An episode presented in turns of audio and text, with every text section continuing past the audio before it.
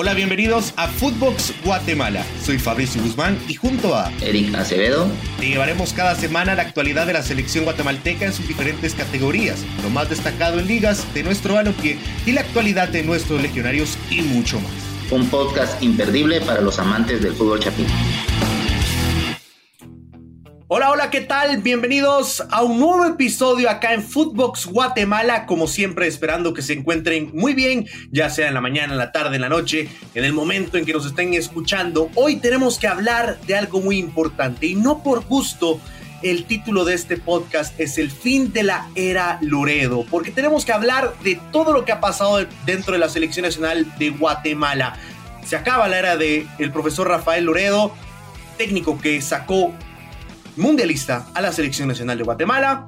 Además, tenemos que analizar los refuerzos que debería de traer Guatemala para la próxima Nations League, que se acerca, porque aunque no parezca, se acerca la próxima fecha de Nations League. Y también hay que hablar de la Liga Nacional de Guatemala, de Municipal, de Comunicaciones, de Antigua, de Shela, de Malacateco, porque todos tienen cosas muy interesantes en esta jornada. Pero antes de empezar con todo esto, quiero presentar, por supuesto, a mi compañero, a Erika Acevedo, leyenda del fútbol sala guatemalteco. ¿Qué tal Fabricio? buenos días, un saludo para todos nuestros oyentes y con muchos temas para platicar el día de hoy. Importante hablar de la decisión que tomó la Federación de Fútbol, el tema de Rafael Loredo, sorprendido, te lo confieso, no lo esperaba ya lo comentaremos, y, ver el, momento difícil que está pasando comunicaciones y el mejor momento que está pasando en este momento eh, municipal, pero hay tantas cosas para hablar eh, para, que, para todos nuestros oyentes. Hay bastantes cosas por las cuales eh, podemos empezar a hablar, pero considero que es puntual hablar de algo, Eric, que afecta al proceso formativo que ha tenido la selección nacional de Guatemala, principalmente la categoría sub-20. Rafael Loredo es eh, la nueva baja de la selección guatemalteca sub-20. No se le renueva contrato al profesor Rafael Loredo. Y bueno, el técnico que sacó a la selección guatemalteca como mundialista, que lastimosamente no clasificamos de fase de grupos, eh, pero nos clasificó de nuevo a una Copa del Mundo, esto que no sucedía desde el 2011, eh, volvió a suceder en este año 2023 que jugamos la Copa del Mundo. Y bueno, ha sido una noticia que ha caído como balde de agua fría para todo aficionado del fútbol guatemalteco, porque muchos tras la clasificación esperaban de que a Loredo se le siguiese dando continuidad, pero hay muchas razones eh, por las cuales eh, no se le debe dar continuidad también a Rafael Loredo según la Federación Nacional de Fútbol de Guatemala. Antes de analizar todos los puntos, antes de analizar un poquito la carrera también de Rafael Loredo, te quiero preguntar, Eric, ¿cómo viste el trabajo del profe Loredo? dentro de la selección guatemalteca, ¿crees que hizo bien o le faltó algo? Lo mencionaba en su momento cuando fue el Campeonato del Mundo Sub-20, pues somos una, una sociedad futbolera un tanto complicada, ¿no? Yo creo que hay cosas que no terminamos de entender a veces como aficionados. Primero, que nuestro fútbol es un fútbol complicado, difícil en el sentido de que históricamente no hemos trascendido demasiado. Y cuando logramos conseguir objetivos importantes como el clasificar por una segunda vez a un Mundial Sub-20, y bueno, después se viene el Mundial y queremos jugarlo de la mejor manera posible, pero nuestro nivel ya no nos alcanza y ya no nos da para poder competir al más alto nivel. Creo que los objetivos del fútbol de Guatemala, es decir, de cualquier, de cualquier selección, 17, 20 y mayor, que son las que compiten, o la preolímpica, es clasificarnos a la justa, a la justa mayor a la justa que es el objeto. Y a partir de ahí, pues empezar a pensar en lo que se viene. Pero para poder aspirar a mejores resultados dentro del evento mundial, primero tenemos que ser más constantes en nuestras clasificaciones. A ver, clasificamos en el 2011 eh, bajo el mando de, eh, de Berú Almeida y luego clasificamos en el 2023. Estás hablando que pasaron 13, 15, 17, 19, 21 y 23. Pasaron seis mundiales para que volviéramos a clasificar a un campeonato sub-20. Recordemos que los mundiales de categoría juveniles son cada dos años, no cada cuatro. Entonces pasaron seis mundiales para que volviéramos a clasificar. Número uno, y te lo pregunto a vos, ¿Cuántos jugadores de la categoría sub-20 que clasificaron al Mundial del, del sub-20, eh, perdón, del 2011 que clasificaron al Mundial sub-20 son jugadores que luego se consagraron y que permanecieron en la Liga Nacional de Fútbol o inclusive llegaron al extranjero y se consolidaron en el fútbol profesional? Consolidados como tal. Contados con los dedos de las manos. Eh, eh, del Águila, eh, José Carlos Castillo, que jugó unas temporadas en la antigua y de ahí para de contar. Marvin Ceballos. Los dos goleadores. Eh, Marvin Ceballos. Solo Marvin Ceballos es el único que realmente se consolidó, que fue a jugar al extranjero. Y de ahí estás hablando de una generación de veintipico de futbolistas que no se consolidaron. Sí, es, y es lamentable eso, es lamentable eso, porque eso te habla mucho de que no se supo llevar después de la Copa del Mundo este proceso al final de cuentas. Eh, ¿Sabes qué pasa, Fabricio? Que también hay que, hay que ver algo. Los jugadores, la formación de los futbolistas y la consolidación de los jugadores en la categoría profesional no le corresponde a la federación y a las selecciones. Es una cuestión de sistema en el cual los más importantes son los clubes, lo que hagan los clubes. Los clubes dueños de su pase, ¿dónde están? ¿Cuántas, ¿Cuántos de ellos debutaron en la Liga Nacional con el club que jugaron? ¿Cuántos realmente, como te insisto, se consolidaron en sus equipos para poder jugar? No, los terminaban prestando, se terminaron yendo a primera división, otros en segunda división, otros seguramente en la mitad del camino dejaron de jugar y regresaron a estudiar. Cualquier historia.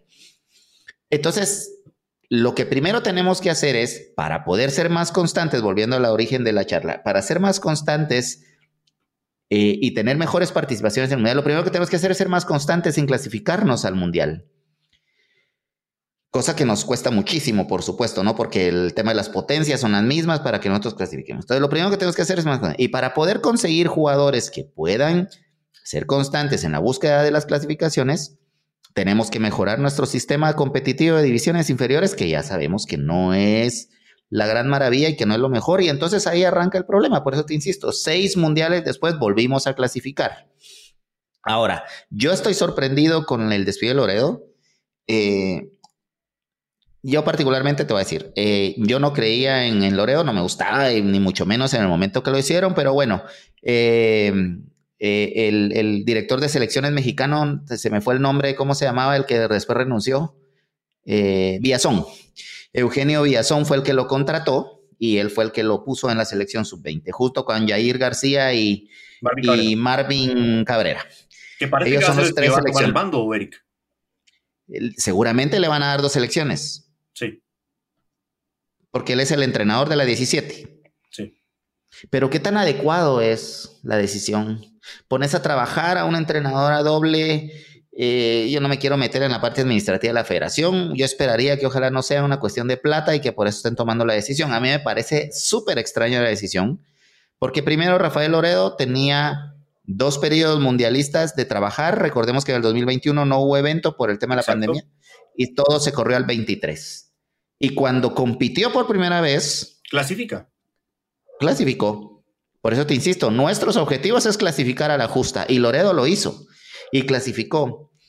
Pero lo que más me sorprende es que lo hagas a la mitad del camino, o mejor dicho, bueno, eh, terminó el mundial y ahorita deberían, deberían estar ya trabajando a la nueva generación, que es la categoría 2005, que es la que va a tener que competir para el mundial del 2025 pero me parece extraño que lo hayan removido, no, realmente no le encuentro ninguna explicación. Desde el punto de vista meramente deportivo, no le veo por qué lo hayan. Yo tampoco le veo sentido, porque logró el objetivo. Lo que se hizo en la Copa del Mundo creo yo que es por la inexperiencia también ciertamente de Loredo, de, no saber dirigir Copas del Mundo, pues, o sea, pero eso se corrige jugando más, eh, más Copas del Mundo, y si le das más chance de, de clasificarte a la Copa del Mundo, pues sigue renovando, sigue clasificando, que es un primer paso, clasificar constantemente, como lo decís vos, Eric.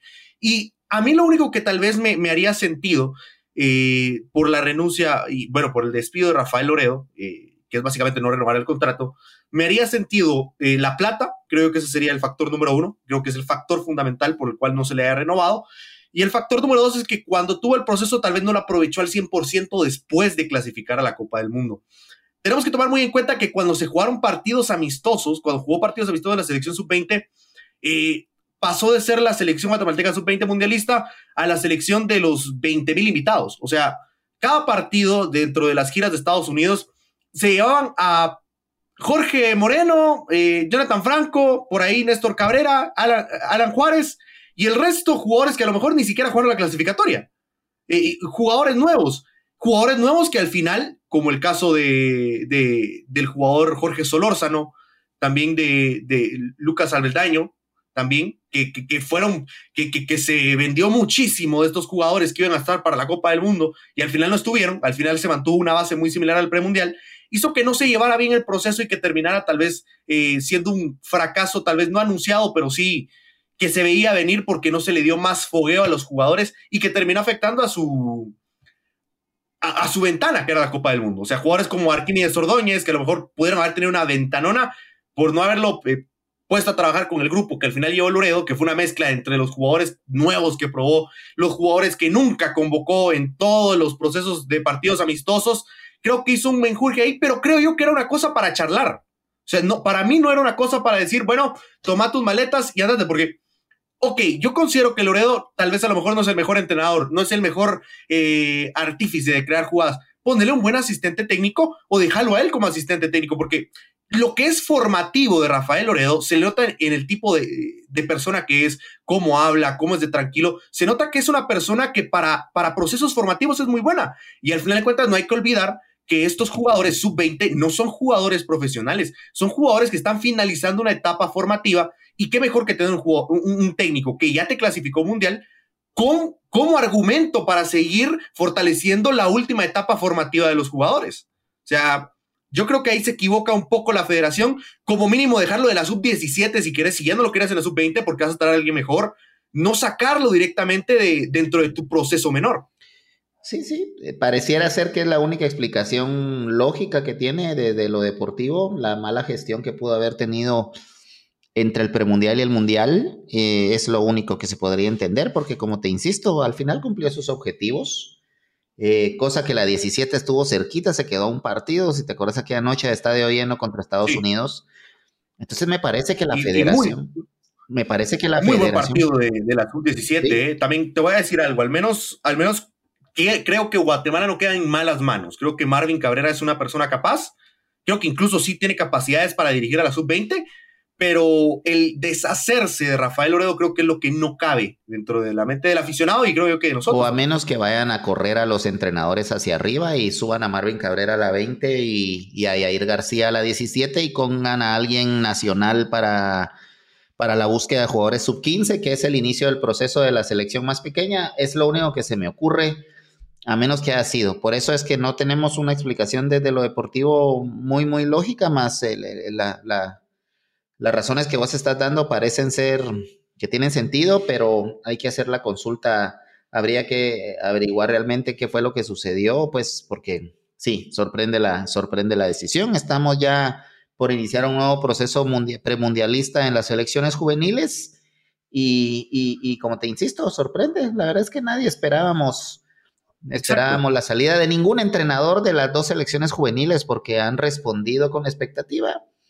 Eh, se esperaba más incluso de Yair García, te digo yo. O sea, para hacer. Lo que pasa es que Yair cumple otra función. Él es el, es el, él es el primer filtro para las selecciones juveniles, porque él busca los, los jugadores. A ver, la categoría sub-20 va a ser 2005, la, de la, siguiente, la del siguiente mundial. Son jugadores 2005, 2006 regularmente y de repente 2007, pero esos son muy pequeños.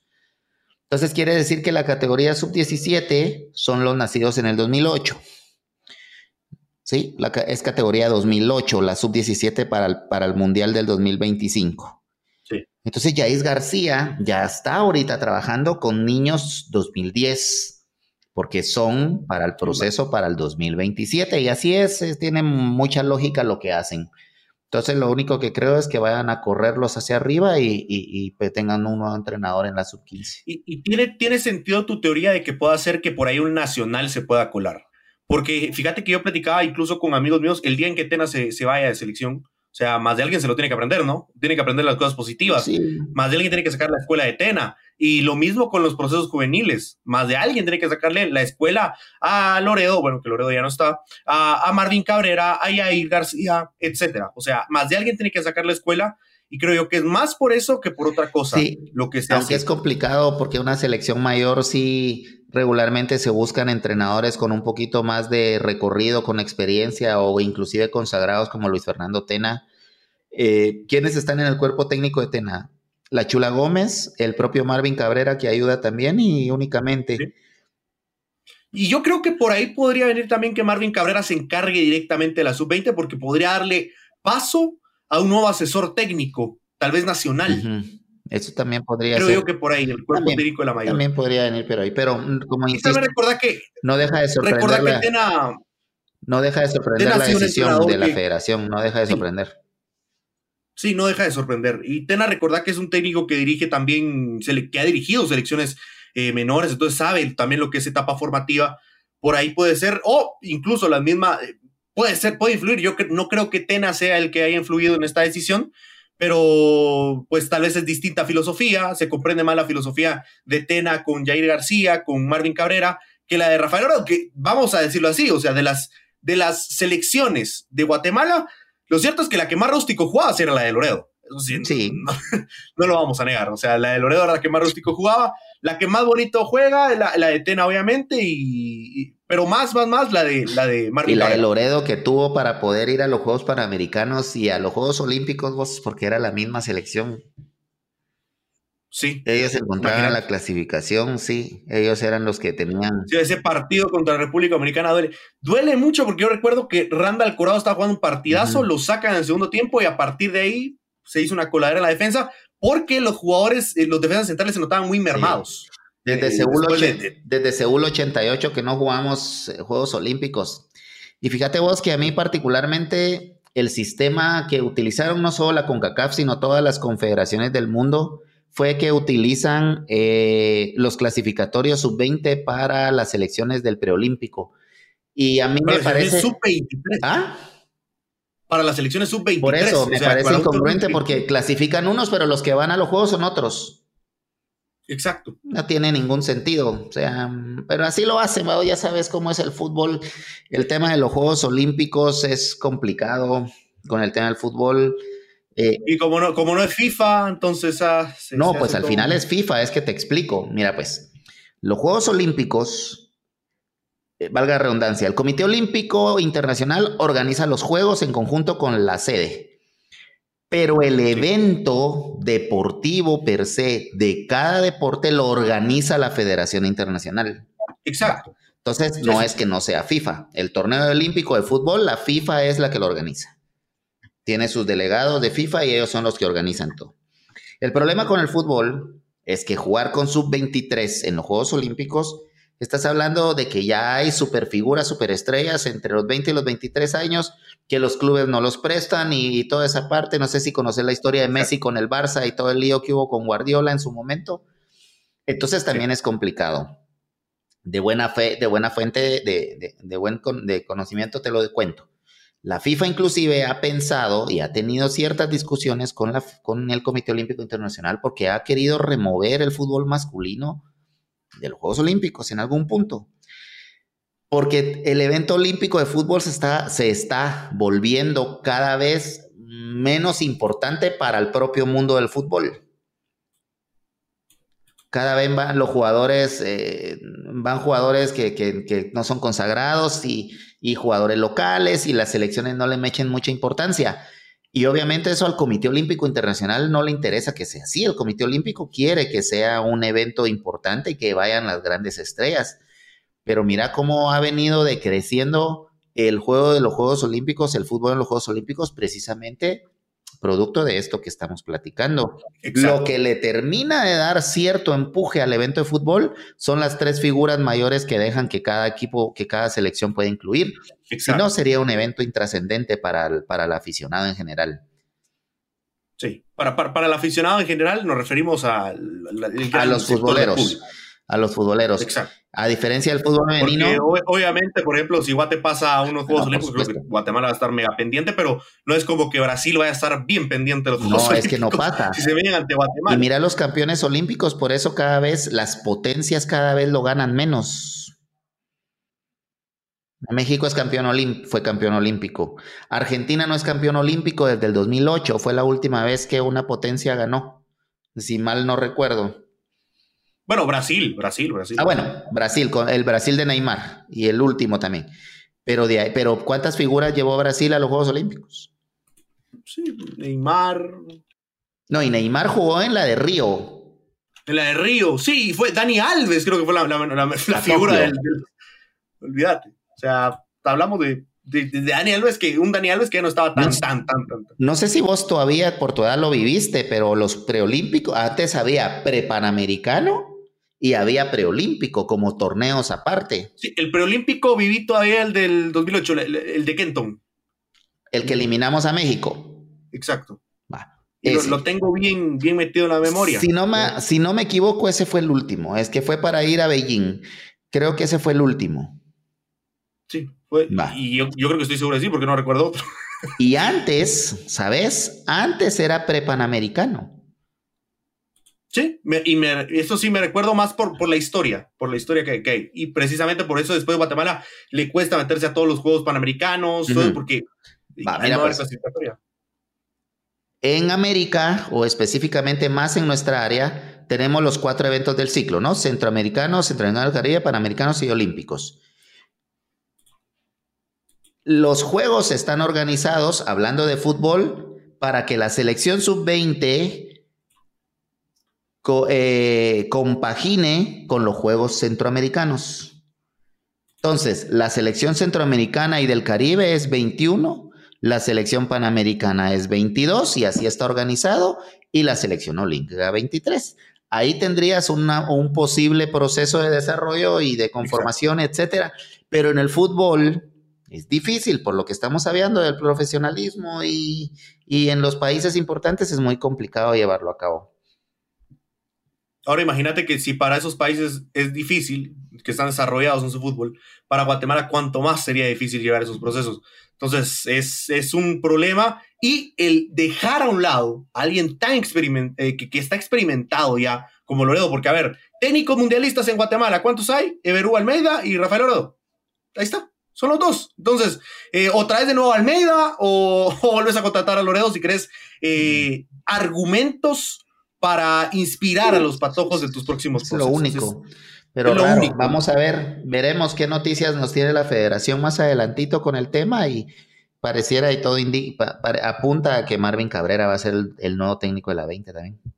Sí, veremos qué es lo que pasa, mi estimado Eric. Ahora, tenemos que también ver algo y analizar algo muy puntual. Creo yo que es importante notar algo dentro de la selección guatemalteca y es que cada vez nos acercamos más, Eric, a que se jueguen de nuevo partidos de la Nations League.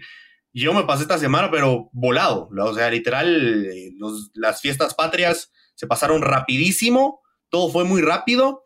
Y mira, ya así estamos, ya que a, tres semanas de que, de que vuelva a Guatemala, a actividad de Nations League, o sea, sin muy poco Recordame la fecha exacta de octubre. 13, 13 y 17, 13 y 17. Ah. Estamos a la vuelta estamos a la vuelta de la esquina. O sea, eh, parece que ayer jugó Guatemala y ya dentro de un ratito más juega Guatemala de nuevo. O sea, es increíble. Y hay que analizar por qué han salido nuevas figuras dentro de Liga Nacional de Guatemala y también posibilidades dentro de los legionarios. Y hay que hacernos preguntas. Eh, ¿Aaron Herrera volverá a estar para la selección guatemalteca? ¿Le alcanzará recuperarse de su lesión para estar en la, en la Nations League? Eh, por ahí se puede incluir a jugadores que están mostrando muy buen nivel dentro de la selección eh, sub, sub 20, sub 17, por ahí en los microciclos que ha tenido eh, la federación. Se podría meter jugadores de Liga Nacional, se podría meter el goleador de la liga, que da gusto decir que es José Carlos Martínez, junto con Pedro Báez y el caso de Quiñones. Es la pregunta que nos hacemos muchos. ¿Qué refuerzos crees que puedan venir por ahí, Eric? Sí, si estás mencionando algo puntual, lo de José Carlos Martínez, de mantenerse así, puede que vuelva a tener un espacio para poder sumar algo. Pero yo creo que Tena no va a variar mucho. Ya lo platicamos un par de veces atrás. De la lista final de la Copa de Oro a la de la Nations League, prácticamente fue el 98% de la lista fue la misma y la conformación de la selección y principalmente del grupo no es tan sencilla y me parece que Tena va a mantener la base. O sea, a menos que necesite realmente un jugador porque hay un, porque hay un espacio que requiere algún complemento, lo va a usar. De lo contrario, va a morir con los jugadores que tiene. los dos nueve son Rubio Rubín y Darwin Lom. Puede que el Flaco Martínez tenga algún espacio, tal vez, eh, y entrar por la ventana en la lista, pero lo veo muy difícil. Considerando lo de Aaron Herrera, habría que ver mm, primero cuándo es que vuelve a jugar con su equipo. Quedan tres semanas y también te voy a decir una cosa, o sea, aunque regresara a jugar la próxima Yo creo que por, por Aaron Herrera, si, si Aaron Herrera regresa, el que se va definitivamente es el caso de, de Cristian Jiménez o Kevin Ruiz. Uno de esos dos. Sí, pero el problema con Aaron Herrera es que quedan tres semanas para los partidos, Fabricio, y, y no te da tiempo, aunque te recuperes, propiamente dicho, médicamente de la lesión Después tenés que entrar en la parte de la recuperación a nivel físico y, el, y lo último, lo futbolístico, y eso, es, eso lleva un poco de tiempo. O sea, es Aaron Herrera y para nosotros es importante, pero no estoy tan seguro si Tena quiera arriesgar a poner a Aaron, a Aaron Herrera que se exponga y que tenga que jugar un partido. Más en las canchas tan difíciles que tocan. No, y, en un partido trascendente donde te juegas la vida y no va a estar al 100%. Yo particularmente creo que, que, Aaron Herrera no va a estar y que Tena debe planificar ya los partidos con el Caballo Morales o con el Pelón Robles, eh, porque me parece que José Ardón va a seguir siendo el lateral izquierdo eh, para Tena. Para, para, sorpresa mía, pensé que Morales iba, iba a bajar rendimiento después de, de la gran actuación en Nations League, pero el Municipal, hey, lo, lo, está, lo está haciendo bien en este partido, se le vio muy bien, fue el mejor de su equipo eh, en, el partido ante, ante Antigua, en un muy buen partido donde incluso, bueno, le ganó en lo psicológico a Oscar Santis, ¿no? Un Oscar Santis que viene siendo figura eh, de selección, pues ya, ya todo lo están de nuevo poniendo en el radar de titulares inclusive, y que pues, le logró sacar las casillas de, manera inteligente, podrás decir ético o no ético, pero de manera inteligente seguro. El caballo me ha, me, ha venido cayendo la boca. Yo particularmente sigo pensando que no, pero jugó bien los dos partidos, tanto con El Salvador como, como con Panamá. Y el, Se metió en los de la Nations League, uno, el único Y lo complementario que es de que puede jugar de lateral izquierdo, cosa que no es tan fácil jugar a perfil cambiado, pues lo termina de, de consolidar. Veremos, ojalá siga manteniendo el, el nivel y no tengamos que estar esperando a un jugador que está lesionado y fuera de ritmo, aunque, aunque sea mejor, como Aaron Herrera. no, es que Aaron Herrera, a ver, quitarle la lesión y, no hay discusión. Por eso te digo, pero sí, yo particularmente coincido con Tena en que mejor que ponga al caballo Morales si está al 100% y no Aaron Herrera que no va a estar entero. De repente Aaron Herrera va a regresar y pueden traerlo a la convocatoria para que termine de complementar en lo físico y en lo futbolístico y se termine meter, pero no creo. No creo que 28 de agosto, 28 de agosto fue que se hizo oficial que Aaron Herrera estaba eh, lesionado. Le dieron cuatro semanas, supuestamente. Entonces, ¿Qué fue lo que le pasó? ¿Ah? ¿Qué fue lo que le pasó? Recordame. Eh, ligamento en sus tobillos. Desgarre de ligamento en, un esguince. Entonces tuvo un esguince de segundo o tercer grado. Sí, segundo tercer grado. Sí, mm. probablemente. Y, a ver, yo con experiencia en eso, si te digo, a menos de que, sea de primer grado, yo creo que va a estar, No, si es de, por eso, pero si los ligamentos del tobillo están, están distendidos, entonces es, jodido. Es que el tobillo es, bueno, cualquier y también otra cosa, Eric, ¿quién va a eh, suplir a, a Cuilapa que está suspendido? Por, por acumulación de tarjetas. Esteban García. ¿Pero crees que se quede en convocatoria Cuilapa, aunque no juegue el primer partido? Eh, Yo creo que sí. Lo va a ¿eh? llevar y lo va a tener listo para el segundo. Porque contra Panamá va a ser vital tenerlo. O sea, si yo, y, lo estaba viendo los números, los dos jugadores que más han anotado en competiciones oficiales en la era Atena es, eh, en primer lugar, Rubín con cinco goles, ninguna asistencia, pero cinco goles.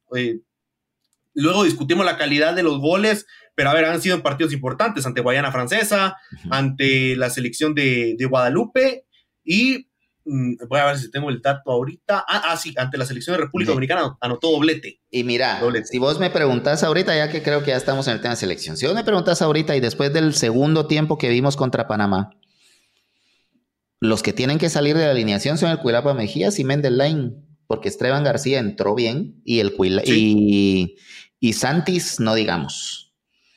Entonces, habrá que ver qué es lo que va a hacer Tena y qué va a buscar. Justamente son los jugadores más jóvenes, ¿no? Justamente son los jóvenes los que están hay que ver, Hay que ver, yo la salida. y, es, natural, es natural, Erika, al final de cuentas que eh, poco a poco los jóvenes vayan sacando esa casta y se vayan desgastando un poquito los, los, veteranos.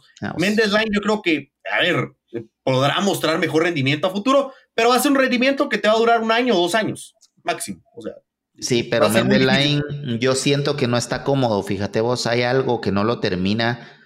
Siento que, que, que, que, no termina de consolidarse y estar más cómodo. Y los dos partidos lo vimos y principalmente contra Panamá. Y por eso sale del partido. Porque estaba muy incómodo. No sé, no sé, siento que no, no termina de encajarse bien. O, o, no lo hizo en estos dos juegos porque en la Copa de Oro lo hizo mejor pero no terminó de estar cómodo y, fue muy difícil para él eh, del lado del cabello Morales y, obviamente él como, como jugador que volantea por ese lado. Eh, no ayudó mucho al caballo eh, a poder defender y por ahí, por ese lado fue donde más nos costó.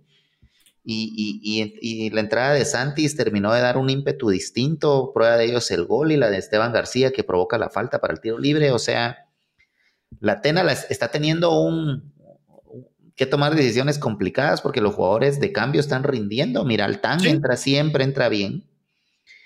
Eh, y de Altán fue titular eh, con, Municipal y Municipal explosivo. Y mira a Paricio que fue suplente o pues sustituyó a Rodrigo Sarabia, también jugó bien contra Panamá. O sea, muy bien. tiene un buen, un buen lío, ten ahí para tener que decidir eh, con quiénes va a jugar, pero es complicado. Es complicado porque es una salida que históricamente nos cuesta mucho. Yo, lo único que te puedo decir, Eric, es que, es que yo creo que cambios en sí, no, no creo que vaya a ser tantos, no. por decirte que ninguno, pero a partir después de esos partidos de Nations League, es, bueno, si no clasificamos, creo yo que sí va a hacer algunos cambios. Si clasificamos, creo que se mantiene. Ahora, manteniendo la jerarquía y el respeto y todo, pues Tena de repente vuelve a jugar con el mismo equipo que jugó acá, con Line y el, Cuida, el Cuilapa Mejía y esperando que Santis y Esteban García puedan ser revulsivos. Sí. Es vital la victoria y con el mamarracho de sistema que ya lo hemos hablado otras veces que existe, hasta Martinica puede clasificarse. Sí, Martinica, por ahí se saca el milagro. El Salvador juega pésimo. Y, es que si Martinica gana su. Martinica, Martinica va con El Salvador y Curazao. ¿Sí? No, Martinica va con El Salvador, los dos partidos, y de vuelta. Ah, perdón. Y si, imagínate qué desastre de sistema. Es lo que te digo. Si Martinica, es que yo pensé que era el otro. Si Martinica saca sus dos partidos, hace nueve puntos, hasta de primero puede terminar. Sí, sí, sí. Y hay, hay posibilidades de que Guatemala pase primero. Eh, hay posibilidades donde Guatemala pasa primero, Martinica segundo, donde Martinica pasa primero, Guatemala segundo. Hay posibilidades donde Trinidad y todo pasa eh, y Guatemala también, primero, segundo, Panamá, primero y segundo. Son las selecciones que están eh, aspirando para clasificar. Para que El Salvador pase, por ejemplo, es tan imposible como que Guatemala gane uno de sus partidos, el otro lo tenga que empatar con Panamá, El Salvador ganar por goleada eh, mientras que la selección de Martinica obviamente no suma puntos porque pierde sus dos partidos contra El Salvador. Y Trinidad y Tobago únicamente tiene que perder ante Guatemala y el siguiente partido contra Curazao lo tiene que ganar Curazao. O sea, es así de complicado. Pero El Salvador está casi fuera. Salvador, El Salvador con que sume un punto Panamá o un punto Guatemala está fuera.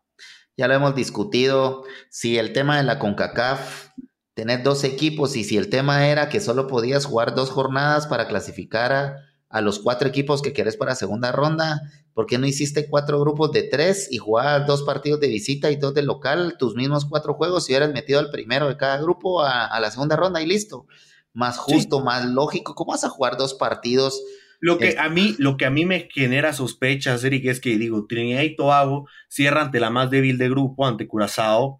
Eh, Trinidad y Tobago no debería estar en Liga A y ahí está. O sea, a mí me sigue sorprendiendo que por ahí vaya la ayuda de tener, porque tenía todos los dos partidos, que todo fueron los dos partidos más sencillos que le pudo haber tocado cualquier selección. Cualquiera, pero bueno, ya está, está lo que está y tenemos que hacer la hombrada. También para poder meternos y aspirar a cosas grandes, pues tenemos que hacer estas cosas, ¿no? Pero definitivamente el peor calendario, o al menos el cierre del calendario, el peor fue para Guatemala porque nos tocó jugar con el más duro del grupo las dos veces y cerramos de visita las últimas dos fechas. Eso es difícil, sabiendo históricamente que en Puerto España siempre nos ha ido mal. Y lo complicado que va a ser cerrar con Panamá. Peor si Panamá llega urgido por los puntos en la última fecha, va a ser complicadísimo, pero bueno, hay que tener confianza en. Lo, ideal sería, lo ideal sería que, por ahí el que pecho fríe, por decir de un término, eh, sea la selección de Trinidad y Tobago ante Curazao. Porque si, si Panamá la que, la que por ahí cae con Curazao, va a estar complicado porque a nosotros nos afecta, porque es la siguiente jornada. No, no creo. En cambio, si, si, si Trinidad y Tobago la que tropieza con Curazao, eh, entonces Guatemala y Panamá básicamente les basta empatar a ambas y clasifican. No, pero ¿cuántos, pero cuántos puntos? Eh, ¿Con quién cierra Trinidad? Con Curazao. De visita. De visita. De visita. En Curazao. Eh, sí. Pero igual Trinidad tiene el último juego en un tanto más sencillo. Es que lo que la, única ventaja que por ahí podría sacarle Guatemala y Panamá sería que Tobago sea el primer juego que se dispute. Y es lo que tiene que buscar Guatemala. A ver, nosotros tenemos cuatro. Nosotros tenemos cuatro y Panamá tiene cuatro, ¿no? Sí, cuatro. Trinidad tiene seis. Martinica tiene tres y El Salvador cero. Exacto. Ok. Y Curazao cero. Y Curazao cero. Y Curazao también ya está casi fuera. Entonces, esa, estar casi fuera también te predispone a tener una, una valga de redundancia, una prestación diferente al, a los partidos. Ya no vas con la intensidad misma eh, porque sabes Salvo salvar categoría, creo que y clasificar la Copa Oro, porque también está eso, ¿eh? Sí, solo eso, pero, pero el objetivo de esta Liga de Naciones es ir a la Copa América, y es donde está toda la carne. Hay cuatro equipos de los seis que estamos vivos. Panamá, Guatemala, Trinidad y Tobago y Martinica, esos somos los que estamos vivos. Y hay que ver qué sucede. Hay que si gana El Salvador, yo creo que si gana El Salvador uno de los dos partidos, mata a Martinica sus sueños. Ah, no, mata Martinica sabe. ¿Dónde juegan primero? Juegan primero en Martinica. Pero con ese, con ese partido Martinica puede hacer seis, vos imagínate eso. ¿Cómo se va a poner? Es lo que te digo.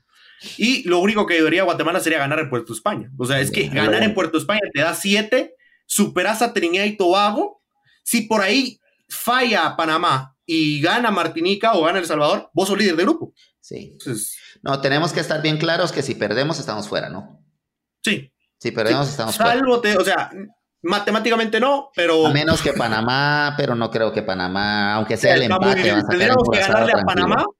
Tendríamos que ganarle a Panamá, esperar que Curazao haga la tarea contra Trinidad y Tobago, que, El Salvador haga la pala.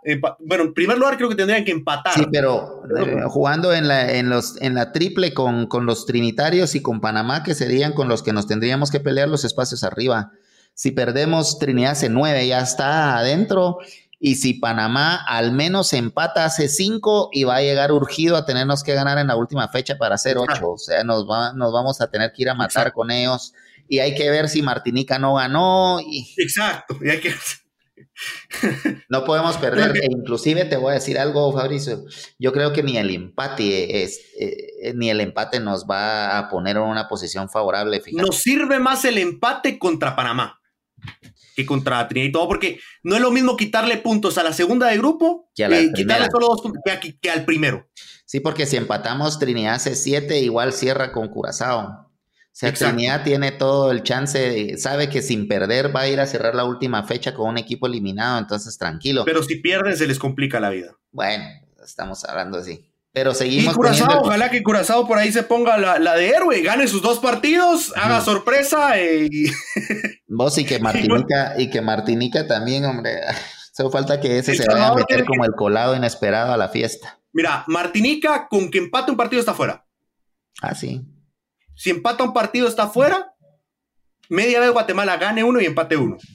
Si Guatemala pierde un partido, Martinica sigue viva. Y sabes que los panameños saben que no pueden ir a jugarse la vida con nosotros tampoco. Panamá le va a ganar a Curazao y va a llegar tranquilo al último juego y eso por ahí nos ayuda y con tal de jodernos la vida tal vez.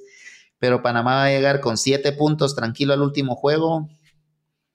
Y si nosotros llegamos urgidos de que para entrar tenemos que ganarle a Panamá. Sí, olvídate, olvídate. Pero ¿sabes quién también están urgidos vos? ¿Sabes quién está? Pero bien urgido, bien urgido, lastimosamente, pero de puntos es comunicaciones. ¿Por qué hay que hablar de Liga Nacional de Guatemala? Porque lastimosamente comunicaciones, así como lo escuchan, así como lo, lo van a escuchar de mi boca, está en zona de descenso. en zona de descenso, con siete puntos, los mismos que Achuapa, pero Achuapa tiene un partido menos. Terrible. Que comunicación. increíble. Increíble lo de comunicaciones. Que, que es cierto, es cierto que, a ver, están peleando el torneo internacional y lo que querrás. Eh, es cierto que, que pues, eh, no importa el formato de liga, te permite que, que pases octavo, pero el simple hecho de estar en estas posiciones a esta altura del torneo es cuanto menos preocupante para una institución tan grande como Comunicaciones, que al menos en términos internacionales lo está haciendo bien. Es increíble lo que está pasando con el conjunto crema. Y, bueno, mira, empataron en Huehue, eh, gana Cobán a Comunicaciones en estos dos partidos que tuvieron. Y mira, es increíble lo que está pasando con, con, la institución, con la institución crema. Y Municipal, que tal vez no está en su mejor, mejor momento, pero sí levanta cabeza a diferencia como había arrancado el torneo. Municipal está, más equilibrado. Municipal, me parece que Vini eh, pues ha ido encontrando lo que necesita poco a poco y no es fácil ir a sacar un partido a la antigua Guatemala, más allá de la expulsión de Santis, que, que, que, me parece que eso condiciona obviamente a la antigua, pero Municipal pues ahí va, equilibrado. Eh, peleando en su grupo y, ahí está bien, pero lo de comunicaciones es, es, difícil, inentendible. Y te voy a decir una cosa, porque cabal mencionábamos lo de los dos partidos que, jugamos que jugaron esta semana. Perdón que ya jugamos, pero es que el corazón a veces me gana. Dale, dale. Eh. aquí que la gente sepa que yo soy rojo, así ah, que no, bueno, ahí clavo. Entonces, el primer tiempo contra Shinabajul me parece que bien, eh, ganando el partido tranquilamente para poderlo manejar y nos complicamos solos. Y hoy me parece que fue igual, empezamos ganando, me parece que habíamos tenido las mejores opciones en el primer tiempo y de nuevo se volvió a caer el, equipo en el segundo tiempo. Obviamente lo que mencionas, la tabla de posiciones, estar en zona de descenso y estar hasta abajo en la misma, es algo que a nadie le gusta leyendo las redes hoy después del partido y grupos de cremas, porque estoy como en cinco grupos diferentes de cremas, lees y, decís, es que, que se vaya Willy, esto.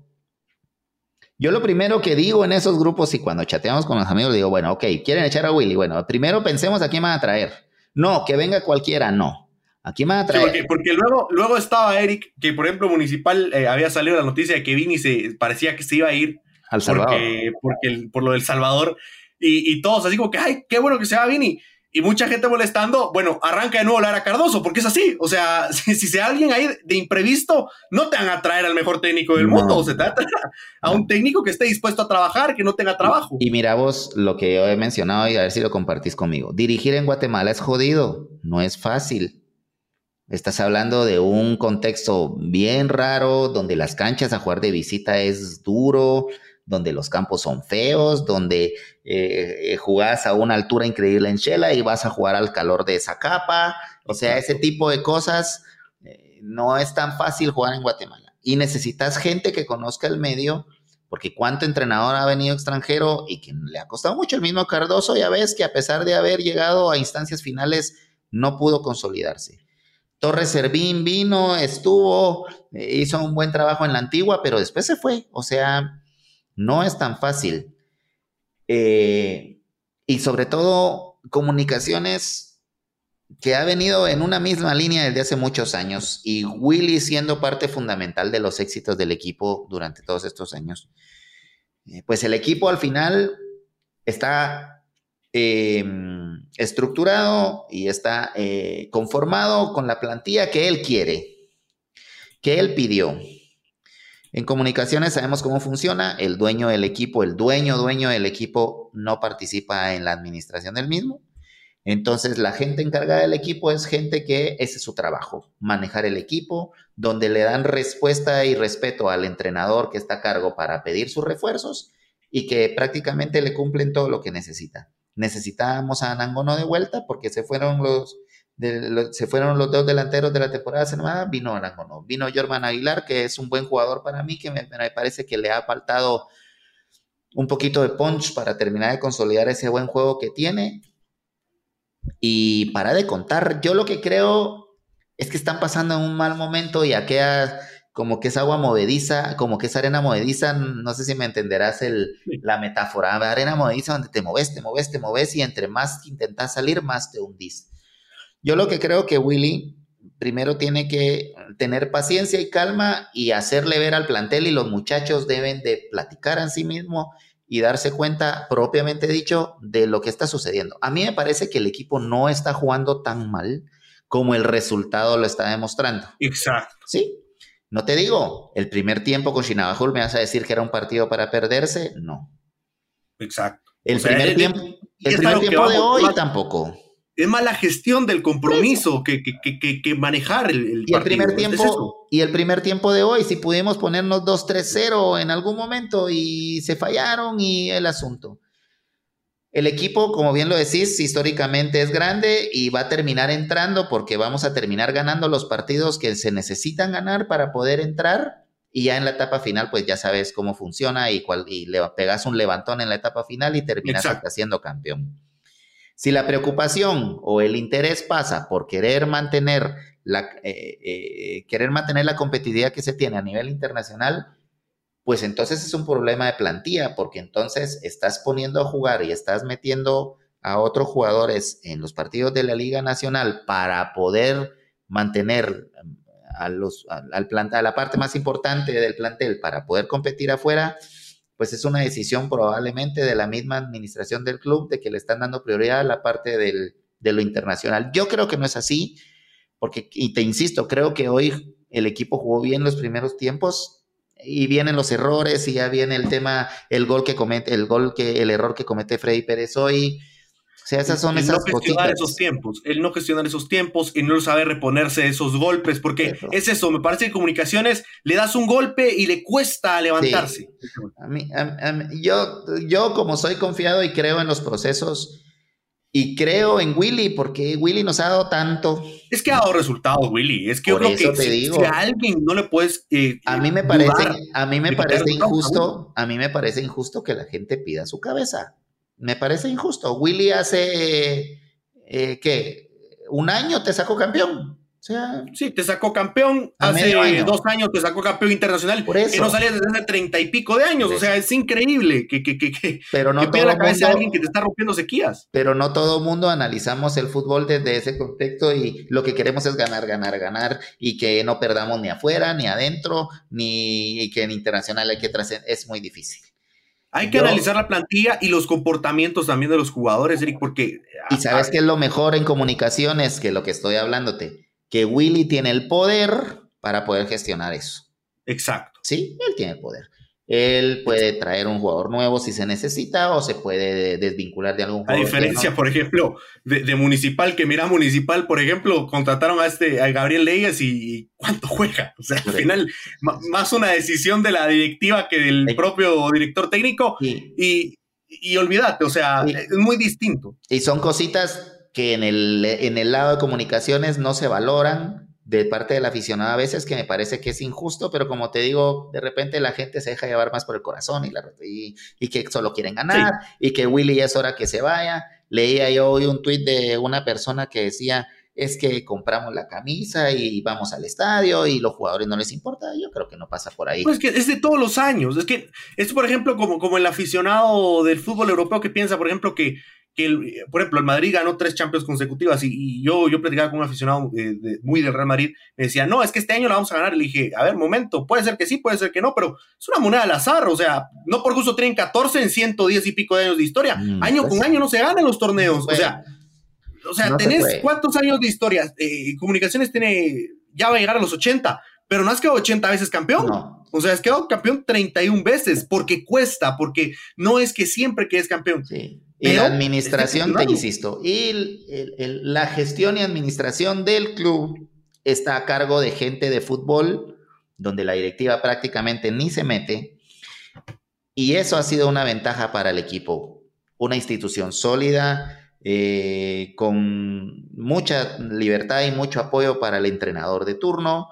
Eh, y Willy nos ha dado respuesta y ha dado resultado y ha ganado clásicos en el trébol, cosa que no sucedía. Nos sacó campeones, nos sacó campeones después de cuántos De hecho, desde que llegó Willy se acabó esa, esa mala racha que tenía comunicaciones en clásicos, porque recuerda que, que, Municipal tenía como clásicos traíamos de, clásicos de, de, ganarle o empatarle a Comunicaciones. Comunicaciones tenía esos mismos clásicos sin ganar. Y mira el clásico que fuimos a ganar con gol de Anangonó, el del título.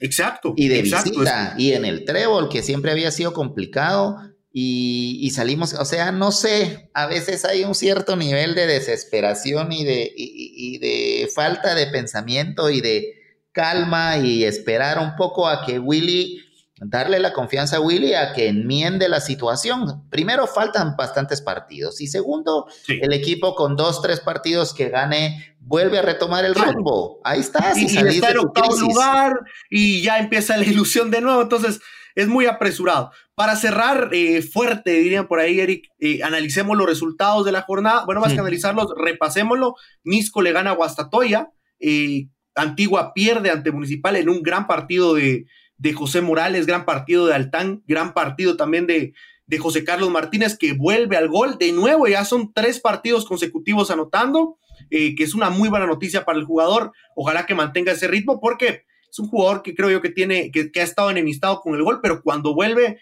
tiene rachas muy positivas que ojalá le sirvan y se vea reflejado en selección, que creo que es lo que ha dejado de ver eh, José Carlos Martínez, aunque creo que últimamente no se le puede reclamar eso porque ha tenido 56 minutos de juego desde la etapa de Luis Fernando Tena. Entonces, creo que por ahí no va el rumbo de José Carlos Martínez, pero está pidiendo un, un, lugar. Miramos, pero bien municipal en aguantarlo. Vaya que no lo han dejado ir después de su lesión, que obviamente fue lo que le perjudicó.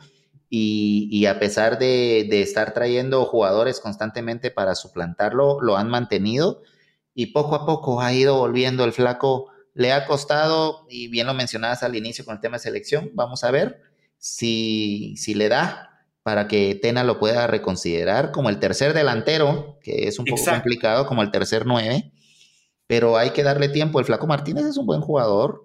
Y... Sí, es buen jugador, que, que, le ha costado terminar de acoplarse al 100%, pero que tuvo sus, recuerdo que vuelve Flaco Martínez después, eh, de, después de su lesión, eh, dos temporadas después, anota 10 goles en torneo, creo que 10 o 13, y se vuelve a lesionar. O sea, es increíble lo, de, lo de José Carlos Martínez. O sea, ha sido duro lo que ha pasado al jugador. Le ha tocado duro al Flaco, pero, pero para intereses de selección, ojalá pueda irse consolidando. Recordemos que eh, la selección no termina aquí con lo de la Nation League y después ya pensar totalmente en la eliminatoria mundial. lo, importante realmente, ¿no? O sea, lo, que. No, es que ir a la Copa América sería vital. Vos imagínate que podamos no, a la segunda ronda. Yo, soy el primero que Pensemos se en las, Mira vos, ubícame en algo, perdón que nos salimos rapidito del tema. México, Canadá, Estados Unidos y Costa Rica ya son. Eh, ¿Ya están los equipos preestablecidos por la posición contra quién van o hay sorteo? Sí, y me parece que ya está preestablecido. A Guatemala, si queda segundo, le toca a Estados Unidos. Y si va primero, le toca a Canadá. O sea, no te toca Costa Rica. Nunca. Increíble, ¿no? Por eso, ese. es Drácula o Frankenstein, vamos. Cualquiera de los Bueno, en ese caso prefiero con Canadá, porque por ahí no llaman a Davis y tal y tal, le sacas un empate y en penal es el milagro. Si pones un comparativo entre ambos, decís mejor Canadá, de repente le hago daño aquí en el Doroteo y veo qué pasa en qué pasa en Canadá, vamos, pero Estados Unidos estás hablando de otra cosa. O sea, Estados Unidos sí es un Estados Unidos sí es una selección que juega en un área donde no le compete en este momento ya. Puede jugar tranquilamente una eliminatoria europea que se mete al Mundial.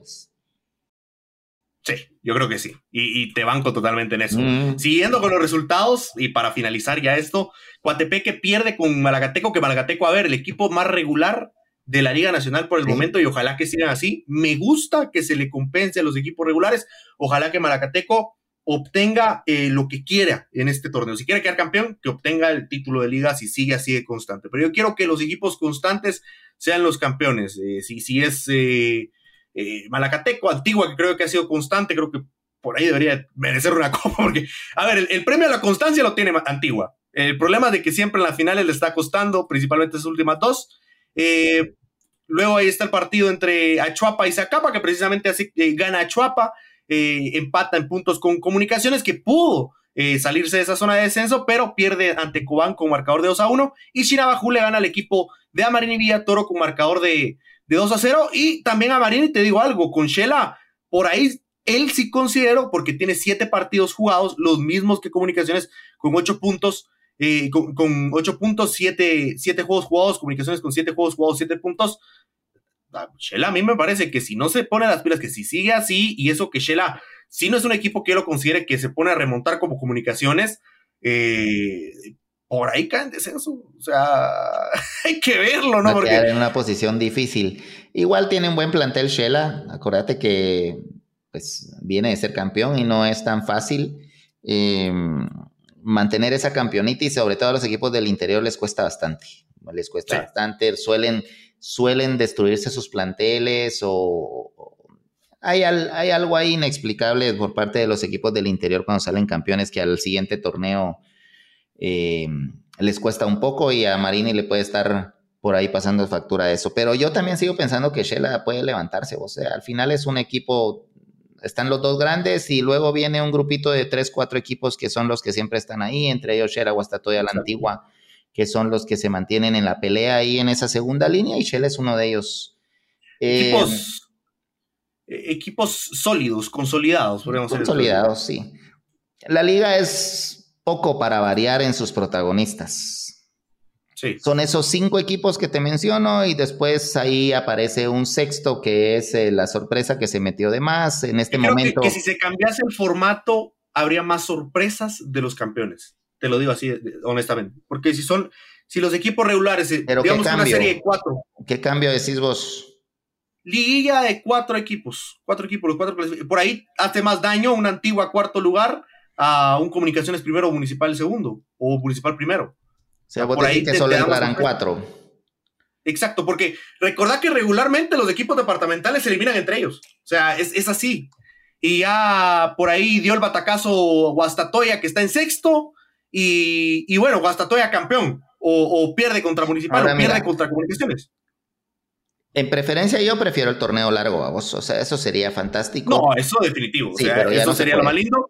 pero también te digo, con el torneo largo vería menos sorpresas que, con, sí, la porque acordate que también el torneo de liga premia eso, vos. Eso es lo que se busca, la regularidad. Va. Segundo, el torneo corto, por cuestiones mercadológicas, de asistencia, etcétera, fue necesario hacer su cambio hace un poco más de 20 años y me parece que ha sido el sistema eh, que más ha permitido, a pesar de que rojos y cremas siempre terminan siendo los que más gana, permitieron también una aparición importante de muchos equipos como Cobán, como el propio Jalapa, apareció la antigua, Guastatoya, Shela, y eso ha ido equiparando porque jugar un torneo corto te permite que alguien más pueda tener seis meses buenos y poder competir pero para hacer el invento que hicieron de los grupos y que los grupos, al final de cuentas, clasificas a los primeros ocho, o sea, ¿de qué te sirve tener grupos? Quitaste un clásico, quitaste el clásico de en medio, que al final es el partido más importante de la temporada regular, o los dos partidos de, o sea, no sé, bajo, bajo qué objeto hicieron el cambio, quitar partidos entre semana nada más para darle chance a la selección, es lo único. Pero yo en enero regresaría al formato anterior. Eso es lo que tendrías que hacer. Y ya. O sea, y, procurar... lo único es de que clasificaría seis y no ocho. Es lo único. A mí ocho no sirve. Sí, no. Mete seis. Pues, de hecho, por eso, por eso creo que, que, haya ocho clasificados es un factor que está haciendo que Comunicaciones se tome tan ligero que este no sea un lugar. Así es sencillo. o sea, si clasificaran seis, hoy ah, Comunicaciones fuera octavo.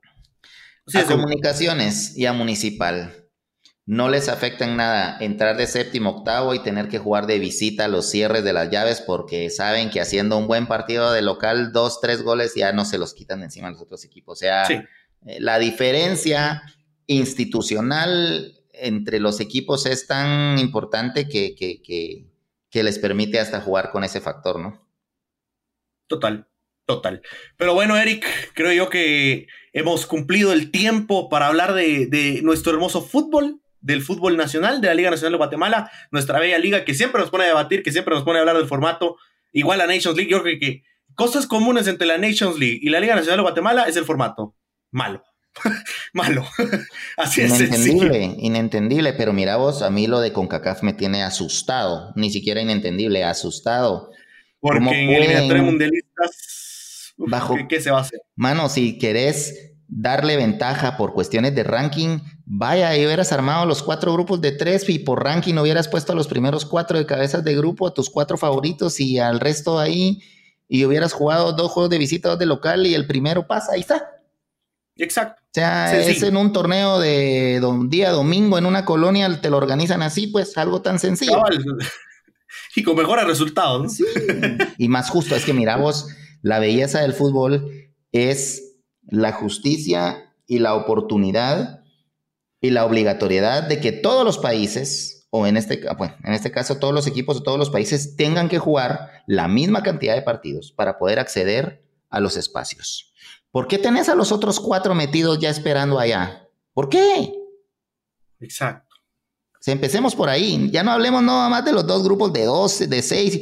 ¿Por qué los otros cuatro ya los tenés allá para que con dos partidos puedas ir a la Copa América cuando los demás nos tenemos que matar con cuatro partidos aquí previos?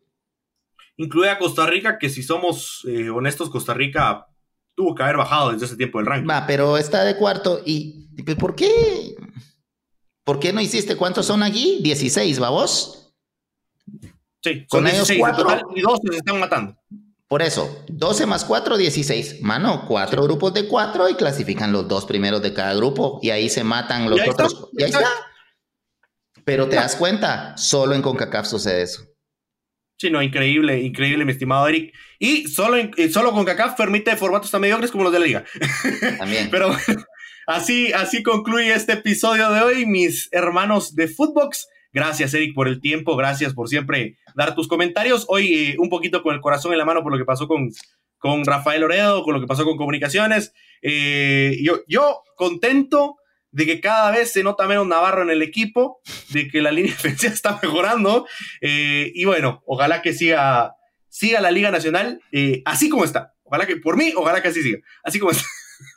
Ah, que tenga confianza la afición crema que nos escucha Cremas, no desesperemos. Ya necesitamos un par de partidos de racha y, volvemos. Ya el Moyo Contreras jugó unos minutos hoy. El Moyo sigue siendo el mejor. creo que es un factor ah, pilar, ¿no? Es que es que, y después del Moyo, ¿quién va a ver? Muchos están colocando a Chucho como el reemplazo, pero yo creo que Chucho está. El Moyo es, el Moyo es irreemplazable. Con la actitud que, ha mostrado Chucho en los partidos y con la actitud que muestra siempre el Moyo, ahí te, deja claro. Mm, el Moyo es. el, Moyo es ese jugador insustituible, uno de los tres máximos ídolos de la historia del club, junto con el Conejo y el Rolo Fonseca.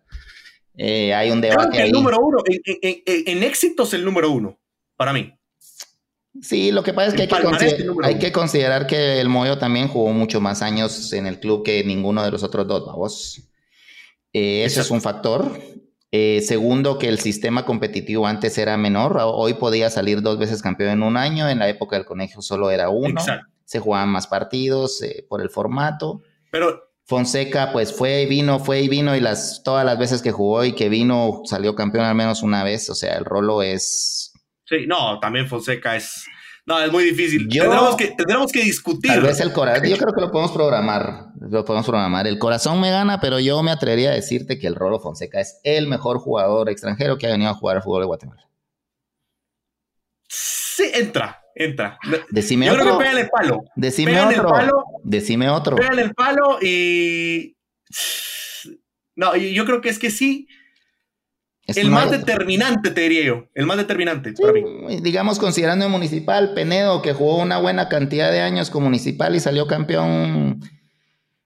Pero de ahí no veo otro. Carlos González. Carlos González jugó una media temporada bien en municipal.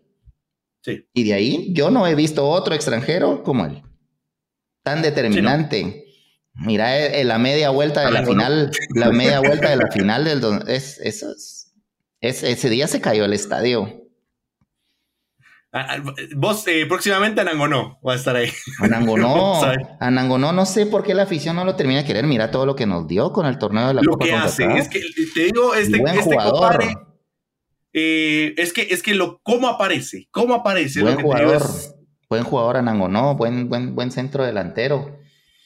Eh, pero así es. Pero un día creo que podemos discutir de nuestros ídolos y referentes hay que programarlo. Al menos municipal creo que la tiene más clara. Para municipal es un poco más fácil, me parece que es indiscutiblemente el PIN. Eh, sí, así.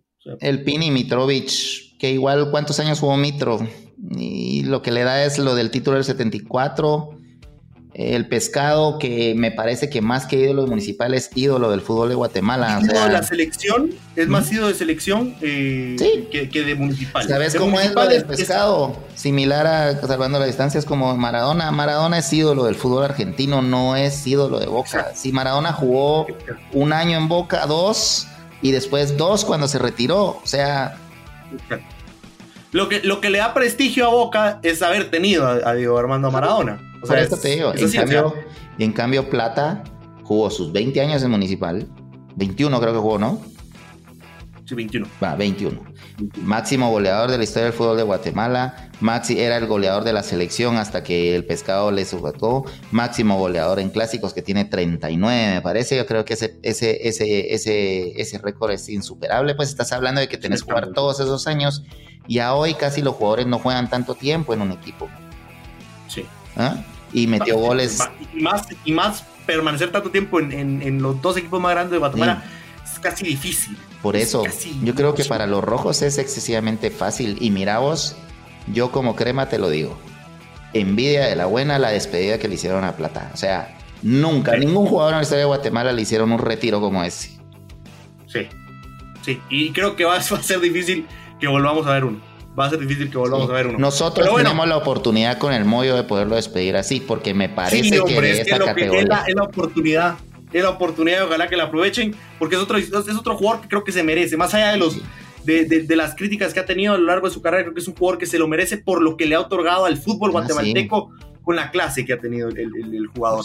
Pero bueno, Eric, un gusto haber platicado con vos, eh, y bueno, le pediremos a nuestros jefes a ver qué día nos, nos permiten hablar de, de, nuestras preferencias de, los clubes de Liga Nacional. Gracias por habernos escuchado y será hasta la próxima. Dios me los bendiga. Gracias Fabricio, que tengan una buena semana a todos. Nos vemos, chao.